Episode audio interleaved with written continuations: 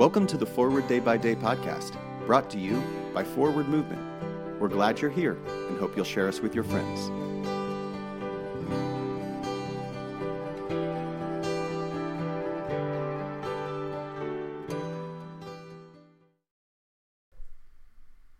Today is Monday, June 20th.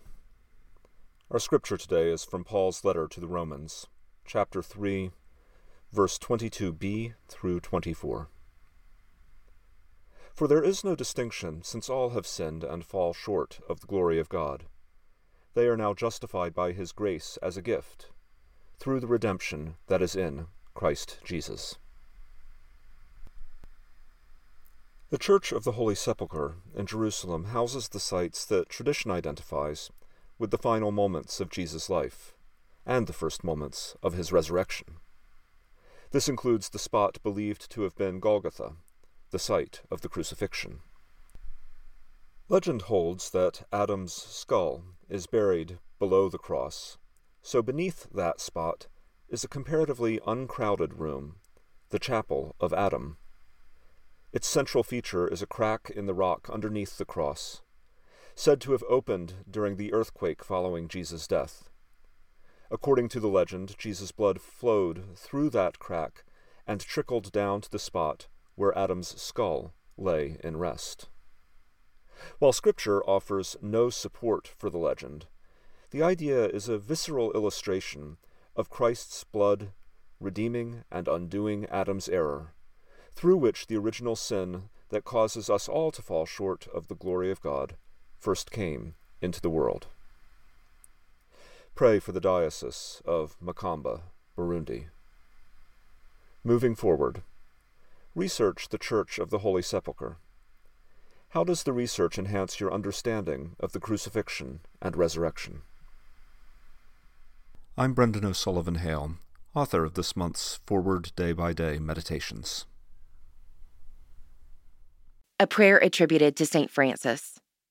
Let us pray. Lord, make us instruments of your peace. Where there is hatred, let us sow love. Where there is injury, pardon. Where there is discord, union. Where there is doubt, faith. Where there is despair, hope. Where there is darkness, light. Where there is sadness, joy. Grant that we may not so much seek to be consoled as to console, to be understood as to understand, to be loved as to love. For it is in giving that we receive, it is in pardoning that we are pardoned, and it is in dying that we are born to eternal life. Amen. Thanks for spending part of your day with us. Join the discussion about today's devotional at prayer.forwardmovement.org, where you can also find a full list of today's scripture readings, more daily prayer resources, and information on how to subscribe to the print edition of Forward Day by Day. This podcast is produced by Forward Movement, a ministry of the Episcopal Church. Make a donation or explore our full catalog of books, small group studies, and personal spiritual resources at forwardmovement.org May God bless you and those you love this day and always.